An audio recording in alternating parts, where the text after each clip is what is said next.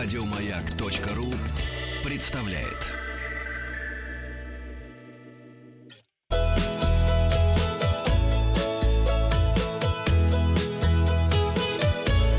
Роза ветров.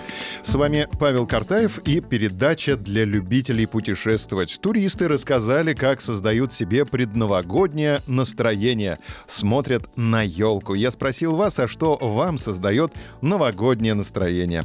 А мой помощник Минзурка спешит на помощь. И сейчас мы узнаем результаты голосования. Итак, э, были варианты ответа.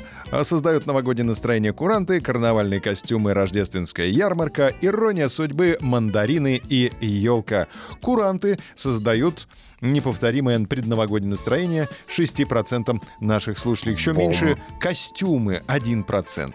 Ирония судьбы забирает 17% слушательских симпатий. 22% выбирают мандарины и большинство, ну меньше половины, 46% говорят, что елочка. Елочка помогает создать себе предновогоднее настроение. В комментариях также деньги пишет нам Екатерина. Алексей Егоркин пишет, что снег а снега у нас нет.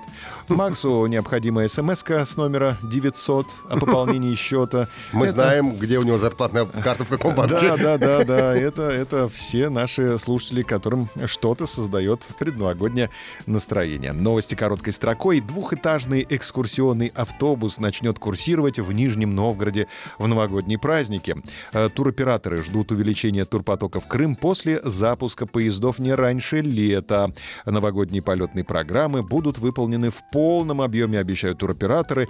И то, что мы вам предложили вчера готовиться к худшему, а, проскочил новость о том, что могут чартерные рейсы быть отменены а, в Новый год, не подтверждается. Туроператоры обещают, что все будет выполнено в полном объеме. Молодцы, ура! У большинства российских путешественников вес багажа превышает 10 килограммов, ручной клади им не хватает. А вот студент-медик зиганул в самолете Варшава-Ливерпуль и угодил в полицию. Это Очень плохой студент-медик. И, наконец, горячая линия для туристов в Москве начала работать на трех языках — русском, английском и китайском. Номер линии 122. Если есть какие-то вопросы, связанные с туризмом, 122. Также экстренные случаи тоже 122.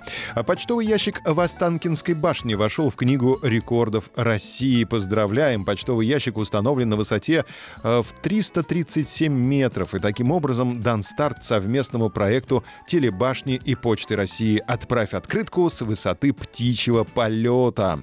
Рекорд был зафиксирован и занесен в Книгу рекордов России. Состоялась торжественная церемония вручения сертификата о регистрации.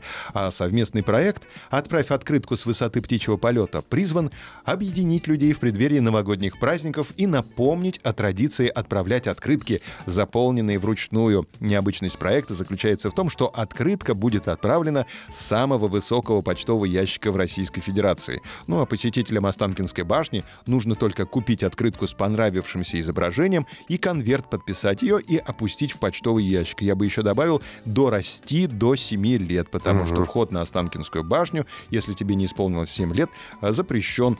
И мы с дочкой ждем еще полтора года, чтобы подняться на Останкинскую башню. А были мож... уже в Берлине, в Мюнхене были, а на Останкинскую башню нас не пускают. А там а, можно покупать отдельно а, открытки и а, конверты, а не в Останкинской башне? Ну, чтобы подешевле просто было. Любые подойдут. Э, я думаю, что можно. Очень я думаю, хорошо, да, со да. своим можно. Со своим. Я думаю, что со своим можно, но э, на Останкинской башне фирменные конверты. А-а-а. Только такие ты можешь купить на Останкинской башне и нигде больше. А-а-а. Поэтому смысл теряется, если ты придешь и отпустишь с Останкинской башни обычную открытку. Угу. Да, отправляете ли вы открытки письма по почте, хочу вас сегодня спросить. Маяк ФМ, наша группа ВКонтакте. Да или нет? Результаты опроса посмотрим завтра. Подписывайтесь на подкаст «Роза ветров». А на сегодня у меня все. Еще больше подкастов на радиомаяк.ру